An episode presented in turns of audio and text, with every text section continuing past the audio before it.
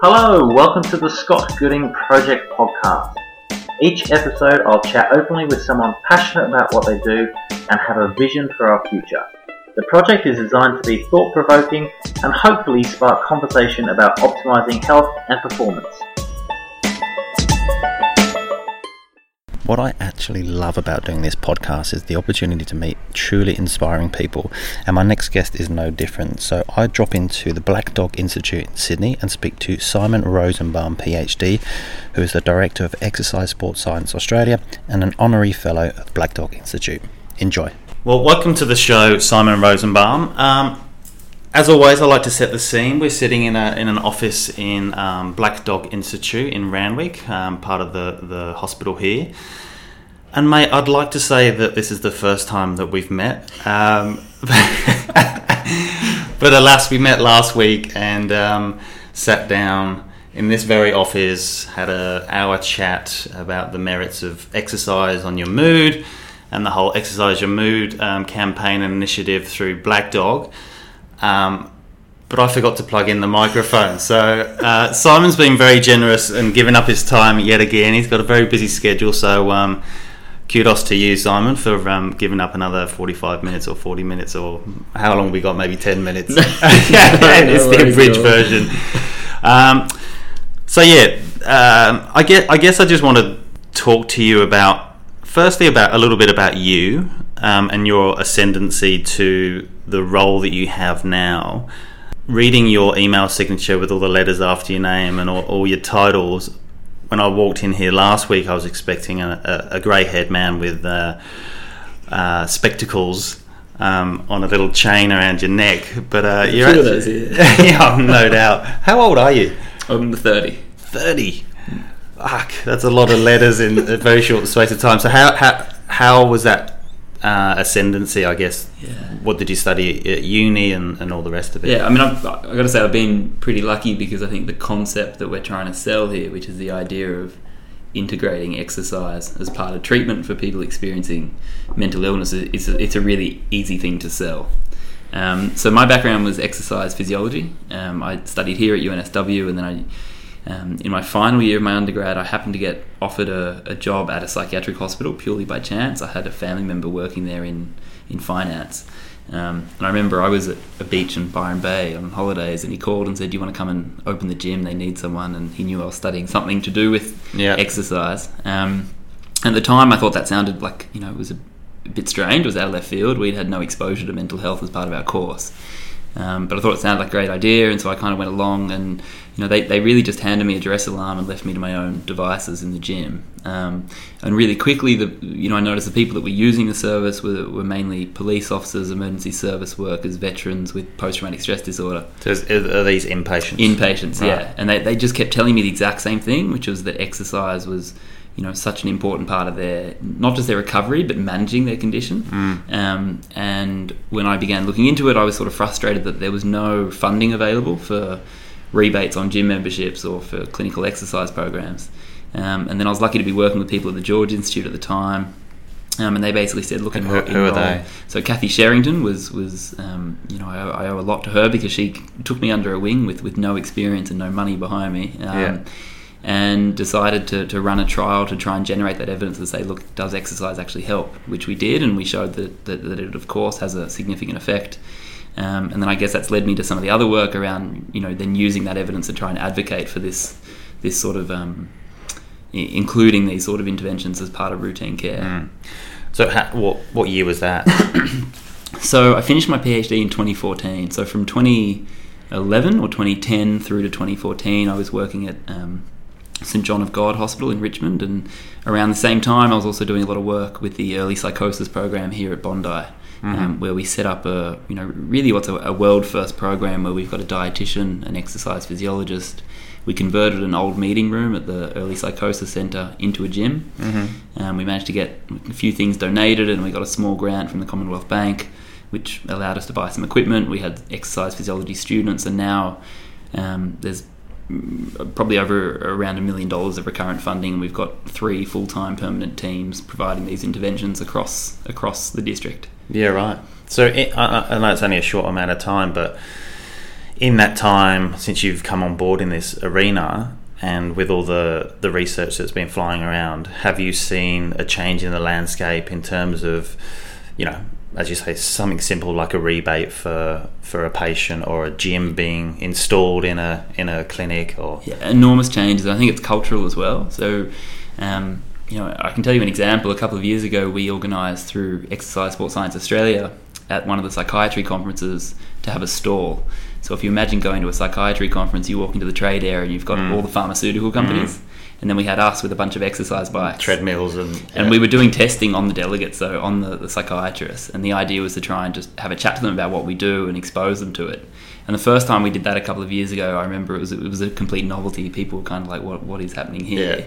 We did it again this year, and the conversation has completely changed. Right. And the people coming to us were just saying, "Yep, we know this works. How do we refer? What, Yeah, what's the right. pathway?" Yeah, okay. So there, there's been a huge shift culturally, I think, in, in the general public awareness of the benefits of exercise, not only for physical health but for mental health and mental well-being, but also within the medical world. I think we're Mm. getting huge traction. And I know last week after we, we finished up, I ran to a, another hospital where we've just Mm. purchased some equipment and we had an opening there, and that was great. So Yeah. it's it's catching on, and I think we're you know we're definitely leading here in Australia. We're, we're in a really fortunate position in terms of having a you know professional groups that can provide these sorts of interventions. So Mm. we're not just lobbying for a concept; we're lobbying for Mm. a group to actually provide Mm. this sort of stuff.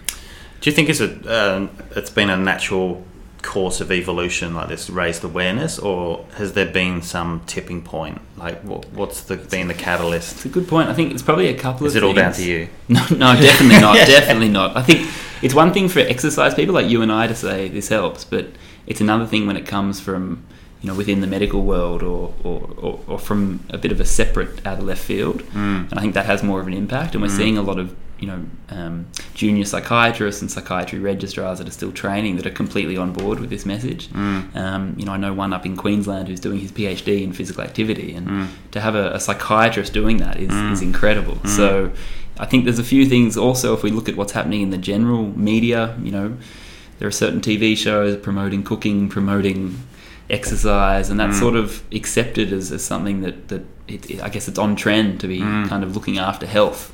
And so we're able to apply that to this idea of you know people that are experiencing mental illness, and it's quite an acceptable Mm. treatment. Um, Yeah, I mean, there's epidemics across the Western world and, and Australia with obesity and diabetes and disease related to inflammatory inflammation, uh, systemic inflammation.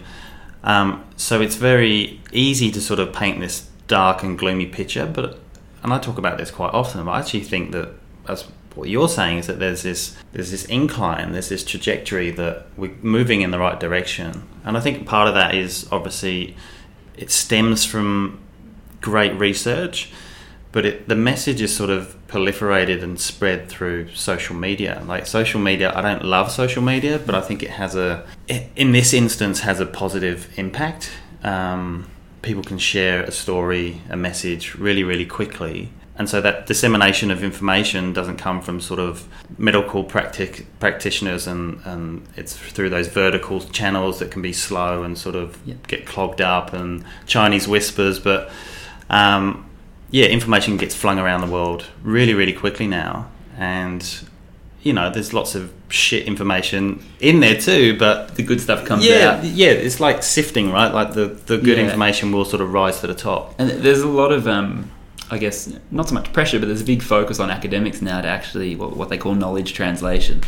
Um, and I think for us, you know, it's one thing to write the paper, but people don't read papers. You know, I mean, No. it's myself and my co-authors that are reading the paper. Mm. But actually, you know, when the work really starts once the paper's published, because that's when we have to actually get behind and advocate it Mm. and put that into a form that the people who need it can actually use it. Mm. Um, you know, I use Twitter a lot, you know, to, to try and share information. I think it's a it's a really effective way Mm. of getting the message out Mm. there, and it, it redefines. I think, well, we kind of we need to redefine what academic success and how we actually you know function. They talk about the, Yeah. the ivory tower and all that sort of stuff, and I think we've absolutely got to be out there engaging with the public and trying to sell what it is that we're that we're finding. Well, well, I guess es- Exercise Your Mood Month, which is an initiative that's run by Black Dog every year in the month of September, I guess that's a vehicle to sort of steer or showcase your research, right? Definitely, and to put it into into um, again a way that people can actually understand it. You know, the messaging is quite clear, and, and I, what's really nice about the campaign this year is the tagline "Take the first step," and I think that really actually sums up what we know and the evidence really, really well. Mm. Which is that if you're doing nothing, try for something, Mm. and, and if you're doing something, try for a little bit more or something Mm. a bit more complicated or a bit harder, um, and and that's really as, as Yeah. simple as it needs to be. Yeah. Um, Yeah, basically wherever you are on the, the spectrum, whether you're new to exercise or you're, you're on the treadmill, so to speak, just going that little bit extra, you know, as, as you say, taking that first step. You talked last week, which I really loved, I'd never heard it before, about the, the blue and the green gym. yeah, sure. Because I, I want to talk a little bit about sort of um, minimizing fear. Like, I think there's a lot of stigma, maybe, or connotations attached with exercise. And, and so, someone, let's say, for argument's sake, um, someone who's new to exercise, never been to a gym, never worked out, but wants to, wants to lift their mood, um, it would be very easy for them to attach being in a gym to being able to train, but that's so not the case. Like, you know, we live in Australia, the sun's shining 90% of the time, some beautiful scenery. So I guess that's one of the messages that just get out there and, and take that first step. yeah, find something you enjoy. And I think what we spoke about last week was, you know, the idea that the people who are going to benefit the most from actually starting an exercise program are probably the ones that are least likely to do it. Um, you know, we know from a public health perspective, the biggest bang for your buck in terms of improving health would be getting people that are completely sedentary to do something, even if Mm. it's a 10 minute walk. Mm. Um, it doesn't necessarily need to be a lot. It doesn't just need to be in the gym. You know, you mentioned the blue gym, so the you know the ocean and the Mm. water, and there's a lot happening around surfing and and that sort of um, work. But then the green gym, just getting outside, going for a walk, and we know Mm. that has a different impact on the brain in terms of being inside. So there's some exciting work around that. Yeah, I, I saw some initiative. I can't remember who who it was from or who it's been led by, but there was like a um, veterans or uh, PTSD surf camp. Have you seen that? Yeah, so there's a bit happening in the UK and also here. So Joel Pilgrim is doing some fantastic work with Yeah, right. the, the One Wave group, and they're Yeah. running surfing interventions for, for young people with, with experiencing mental illness. Mm. Um, again, it's just getting people out of that comfort zone and taking the first step to Mm. do something. It's you know what we're seeing is that the actual activity is is almost irrelevant, and there's Mm. stuff coming out around you know rock climbing and, and Mm. surfing and just insert adventurous activity here. Yeah, yeah, yeah. Um, and again, that the evidence that it, you know doing something is going to be beneficial, and I think those sorts of activities speak to the social aspect. They get people engaged. Yeah. They offer some structure in someone's life, and they may not have that structure Yeah. otherwise. So there's a there's a Uh, whole yeah. range of benefits. I- I, I think if uh, if you're one of those pe- people that sort of has resistance to exercise, I think if you can incorporate play into it, you, you're most likely to adhere to it, right? you've got to enjoy you know we know what's associated with with people being able to be active over the long term um, is is around motivation we've done a bit of work around looking at different types of motivation in terms of exercise and this has been led by a colleague in Belgium Davy Vancampfort but really showing that we need people to exercise because they want to exercise Mm. because they value it and they see the benefits for themselves so there's no point us as trainers just telling people, look, go and do this because we know it, it, doesn't work over the long term. You know, changing behaviour is really hard. Yeah. And so enjoyment is absolutely Yeah, it might. um, You know, I've, I've been a PT and health coach for twelve years, so I've I've experienced firsthand that people, you know, come on board and they're they're your client for however long, but typically there's that initial motivation to, to come on board because they want to lose weight. They're you know it's their wedding coming up, whatever the motivation is. But a classic example is if I was to ever go on holiday, you know, I could be with a client for let's say three years. If I go on holiday for three weeks, I would leave them a program to carry out whilst I was away. I reckon 99 times out of 100 that client wouldn't because the it's almost like they need me, but it needs to be intrinsic. It needs to be innate, and maybe that's not the right. That wasn't the right sort of setup for them. They need to find something that does incorporate play or does incorporate being more social. Yeah, it, it's it's It's, fa- it's tricky, and it it's- comes. You know, we I think we talked last week about the, the physical activity guidelines. You know, and I think often those guidelines actually act as a deterrent instead of a motivator Mm. for people because you know for people that are sedentary, they're so unrealistic. Mm. You know, they talk about 150 minutes a week or you know 10,000 steps per day, etc.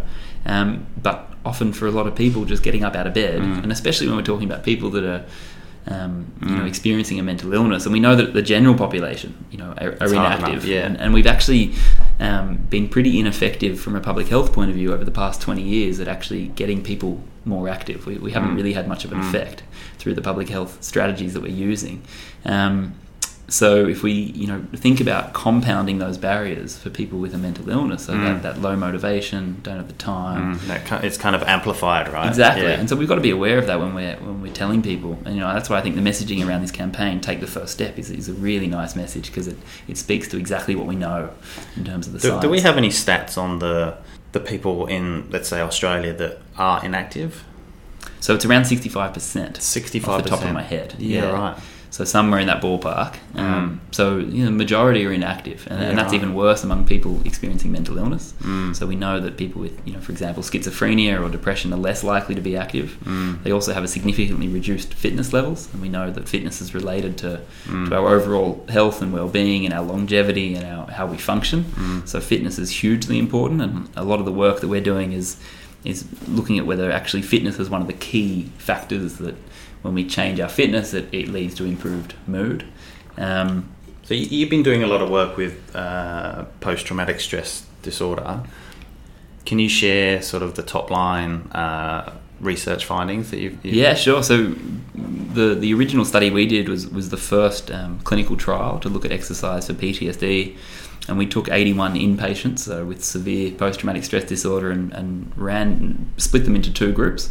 And, and where these uh, where are these people from? Like the forces and Yeah, so their background was typically emergency service workers and, and also veterans. So we had a lot of contemporary veterans from Iraq and Afghanistan as well, but also uh, police, fire, ambulance workers.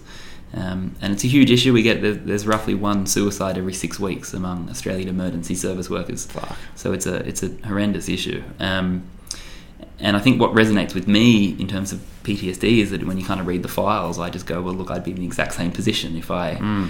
was in your shoes. Because if you think about they're running, you know, when, when everyone else is running away from something, they're running in. So Mm. it, it makes sense that it's going to take its toll. Um, but what we found when we split them into two groups, and half the group got usual care, which was you know a combination of drugs and talking therapy, and half got usual care plus exercise, um, and it had a, a, a clinically significant effect. yeah, right. So it, it helping to reduce symptoms, and that was symptoms of PTSD, symptoms of depression, anxiety, and stress. And with, Um, with that trial, how what was the frequency of, of exercise? yeah, so it's only a 12 week program, and the actual exercise it, it varied from person to person. It was Okay. individualized. Right. For some people, the, the, the exercise program was literally getting them out of bed and walking to the nurse's station and back. Uh huh. And we'd write that down and we'd keep track of it, and then we'd try and increase the next day. Yeah. Um, a big part of it was strength training, so using elastic bands to try and um, get get the muscles working. And for a lot of people who are inactive, strength training is a great way to start because it doesn't have the same negative connotations that we have around aerobic exercise, um, and we get the benefits quickly. They feel their muscles working quickly.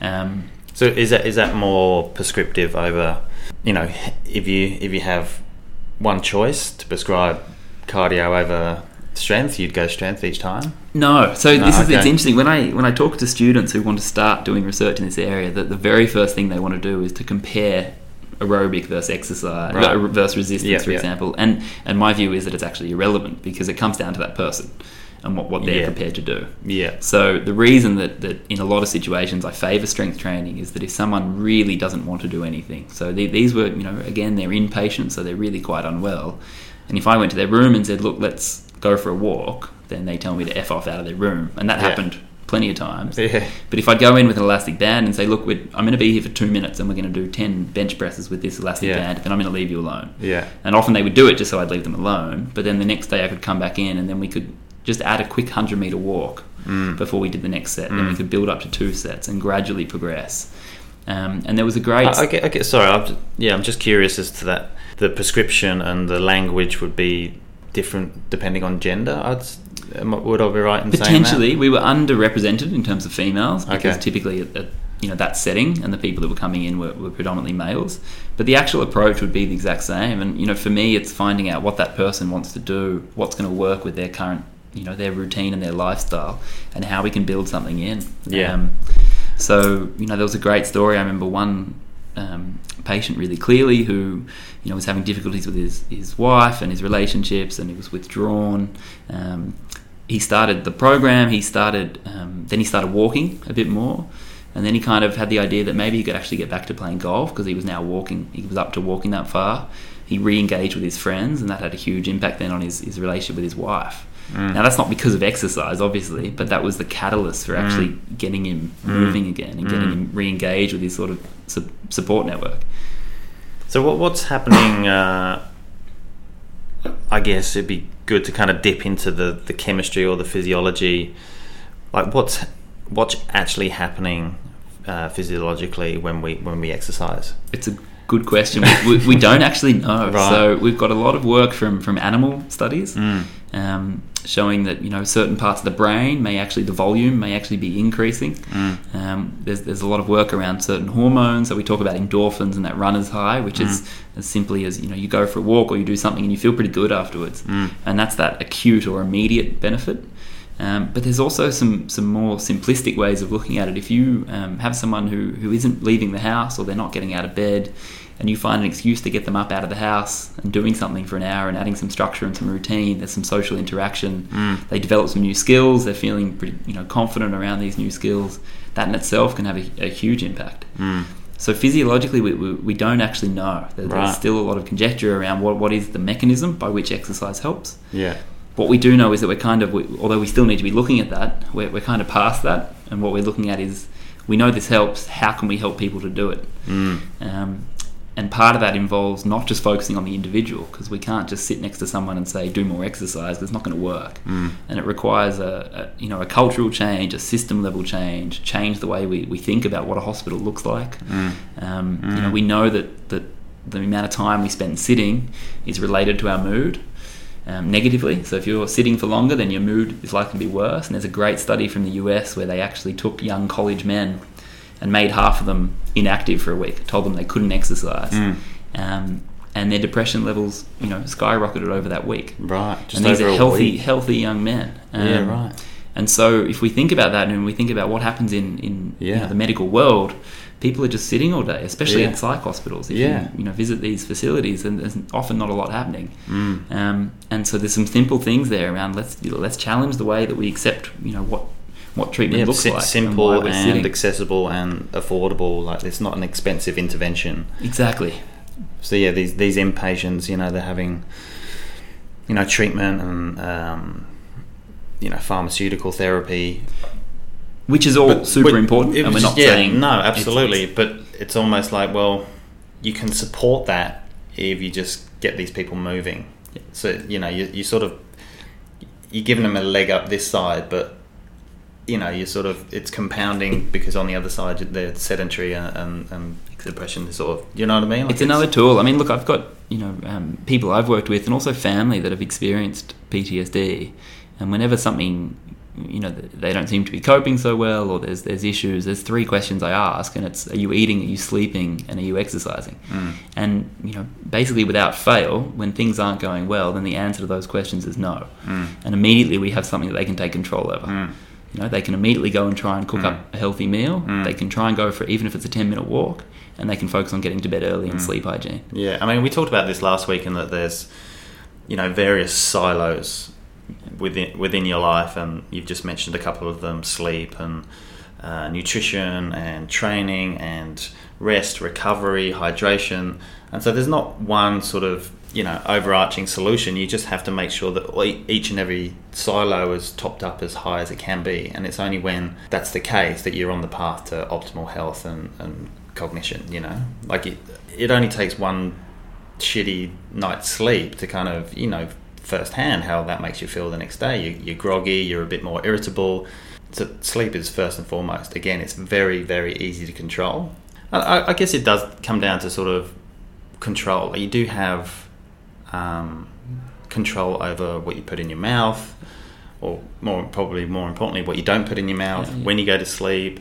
Um, technology around you, you know, you got a choice whether you switch that off or, you know, have that blue light interfering with your hormones uh, late into the day. Like there's there's lots of ways you can control, and I think we talked about this last week in, in terms of when you're born, that sort of notion that you're you've been given the hand and you kind of have to deal with it. Um, so we talked about epigenetics and the and the, the role that food and exercise can can affect you know genes that are switched on or off, uh, and you can promote genes that sort of foster longevity and health. hugely important. And I think when we talk about the food, there's some really exciting work happening around diet and mental health at the moment. Mm. Um, and Felice Jacka is a, a, professor down at Deakin in Melbourne who's doing some amazing work showing a treatment effect of, of changing our diet and the impact on, on depression. Mm. So, and we, you know, I was also working with a dietitian at, at the Early Psychosis Centre who's doing some fantastic work, Scott Teasdale, around in, integrating dietetic consultations for people with psychosis and schizophrenia. Mm. Um, and you know, we know that that group are dying, you know, about 15 years earlier than the general Mm. population due to preventable premature cardiovascular Mm. disease. Mm. And we know what to do about it. It's not like we don't know. It's just about implementing it. Yeah. Um, and so I think this idea that oh look it's too hard is is just rubbish. We know we can do it, and we also know that that patients actually want to engage Mm. with this sort of stuff, with things like smoking cessation, exercise, diet. But we need the right support around them in Mm. order to do it. Well, it's great that it's heading in the right direction. Like there's enough groundswell, there's enough research. The messaging is, is, is out there. Well, I think it's. I mean, the way I think about it as well is that if I was to wind up receiving mental health treatment, which you know it's so common, um, you know, me or my family or my friends, I would I would expect that that they would have access to the best evidence treatment available, Mm. and that includes exercise and diet. Mm. So it's a very simple message, and I think that you know treatment providers are catching on, um, but the science is there. So Mm. Um, it's just about the, the implementation and just Mm. making this work as Mm. part of as part of routine care. Mm. Um, we touched on this last week, but it's something. It's an area that really excites me, and we can't. We kind of did almost go there, but the the notion of um, B, BDNF. Um, can you share a little bit about that? Yeah, so we're talking about brain derived neurotrophic factor, and I'm not a neuroscientist by any means, but it's been referred to as a like like fertilizer for your Mm. brain and, and the impact it has on forming new connections and strengthening those connections. And we know that it's it's that you have high levels after exercise. So there's a lot of work being done looking at you know if that's potentially one of the mechanisms by which exercise helps um, people feel better and, and reducing symptoms. Mm. So it's it's an exciting area of research. We you know there's no um, we- still need more. You know it's a bit of Mhm. a cliche, but we do Mhm. need more um, data around that at the moment. Um, it's it, it's hugely important. It's not the focus of my work because I'm kind of interested in in in the, the, the how, like how can we just make this happen? Yeah, so you're almost saying that we're not really sure of the why, but does it really matter for the time being? We know that it does promote. Yep. We Yeah. know this works, so let's just get on with doing it. Yeah. So you Yeah, know, let's not wait for the. Yeah. You know. because again, even if we come up with the, you know, the, we could discover the, you know, the, the, the number one reason why and what's happening in the brain, but that's actually not going to help people to do it because we, you know, we've got hmm. so much science at the moment around the benefits of exercise, but yet we've still got the majority of your population hmm. sedentary.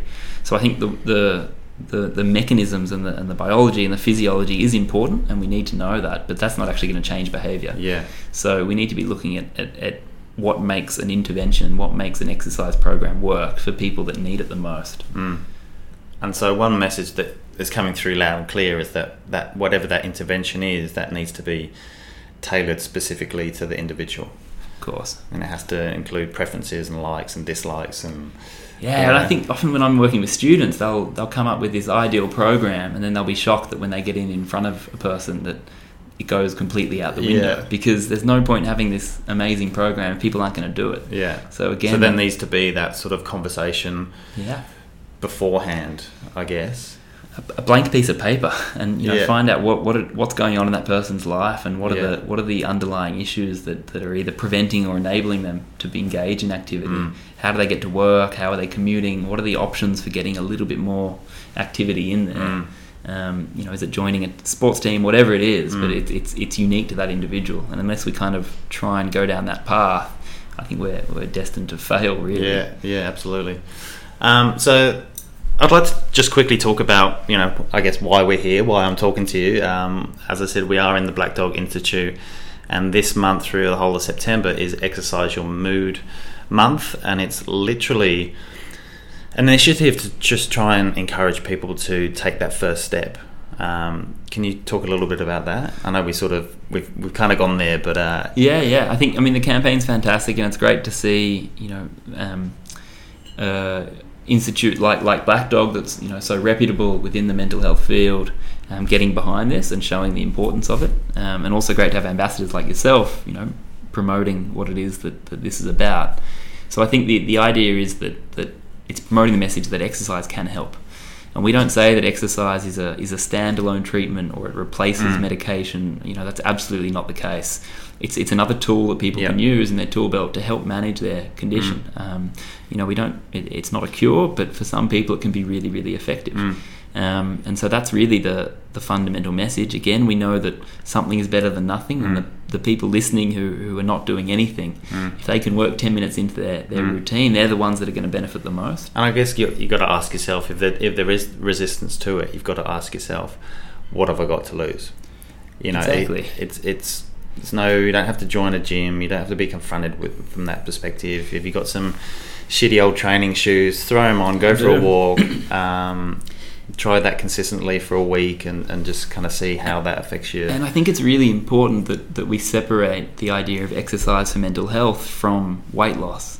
Because often Mm. that's a huge barrier for people. And we know that actually exercise is a pretty ineffective way to lose weight. Mhm. Um, unless you're changing your diet, you're probably not going to change your Mm. weight through exercise. So just Um, see it as a mood. Uh, sorry, see it as a, a tool to lift mood. Is that what you're saying? Exactly, Like but also for the other range of benefits, so mood, sleep, um, you know, reducing risk of chronic disease. Mm. There's, there's, you know, generally improving how we feel, giving us more energy. There's a whole range of benefits that, that are independent of weight loss. Mm.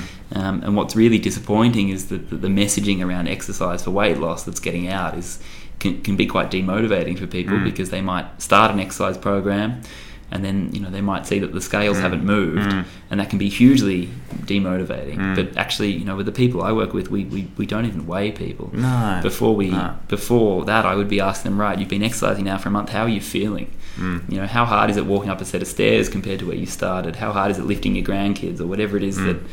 that that's relevant to that person Mm. before we go to weight because Yeah, the- I mean, there's such a strong attachment to exercise being the solution to to health uh, and weight management. But it's as you're saying, like it's it's not the case. You No, know, not at that all. if, if you're really uh, serious about your um, losing weight, like it needs to be. You know, you look at your sleep, you look at your nutrition. Um, sure, training and exercise it's part of the picture, but it's certainly not the complete solution. spot on that's exactly what the, the sort of messaging that we're that we're Mm. pushing and, and that's what the science is telling us too Mm. All right, a little bit more about you, Simon. Um, so, what, what's your jam? How, how do you train? That's well. At the moment, I'm actually I'm heading off on a, a charity bike ride on Thursday. So we're we're riding from from Perth to Broome Mm. with a, a group called Tour Across Oz, and they're actually raising money for for the Black Dog Institute, but Great. also promoting this idea of exercise and mental health. I'm not at all ready. I was um, you weren't ready yeah, last week. so I'm, I'm not ready now either. Less Um, ready. Yeah. So, but but that should be fun. It'll be great to be able to visit some of the remote. Have, you- have you actually been on a bike since we spoke? I was out this morning. Oh, there you go. so, yeah, it's gonna be it's gonna be a hard um a hard ask though, but it should be good. Is there um, scheduled sort of stops along the way where you can talk to community? Yeah, so we're doing a couple of stops and we're doing some talks and, and I guess just promoting the message. Um, and we're going to be there's some some high profile ambassadors that are joining. So Great. um, Adam Goodes will be there. Great. Um, and I think just visiting some of these remote towns and actually pushing this idea about the benefits of exercise and mental health and just I guess breaking down some of the stigma around mental illness as well is really Mm. important. Because yeah, arguably those people need to hear it um, just as much as city folk. You know, like it's that information, as I said, like does get spread so much more quickly than it ever used to. But there are areas in Australia that you know need that information. They need it And today. there's still silos we've got to break down. You know, Yeah. there's this separation between mind and body and the stigma associated with mental illness. And, you know, there's a lot of great campaigns, Are You Mm. OK Day, and, Mm. you know, it's not weak to speak and all the sort of messaging that, that's having a big impact. But I think there's still a long way to go, Mm. given how, how prevalent and common mental illness is. Yeah, yeah. I, I mean, I, I was talking to another Black Dog Institute um, person earlier, and it's just there are so many campaigns these days, which is great, but I guess it reflects the severity of the of mental health in Australia. Like, if there wasn't demand, you know, Yeah, I mean, at any one point, it's about one in five are suffering, but um, at any point in their life, about 45% of the population will experience some sort of mental health condition. So Right. it's hugely prevalent. And I think, you know, again, what I say to a lot of our exercise physiology students is that even if you're not interested in, in specializing in that area, if you're working with people, you're going to come across Mm. mental health issues. And Mm. that's just, especially if you're talking about behavior change. So Mm. it's something that we all need to be upskilled on and, and aware of and being able to look out for. Um, you know, I think again, activity, physical activity, offers a great way of, of actually starting those conversations. It's Mm. non-confrontational. It's you know, and, and people get talking when they're, when they're moving and when they're lifting weights. Mm. So just looking at that map up there, mate, of Australia, you, you don't think that's confrontational? It is for me, it's giving me a little bit of anxiety just looking at it. So you're off on Thursday, Yeah, we're off. We start riding Saturday. right? So So fly across, get settled in. yeah, that's it. Yeah, And see how we go. yeah. Well, all the best for that, and uh, I know this is take two, so thanks again for your time, No, mate. thank really you. appreciate it. Thanks a lot for having me. All right, all the best.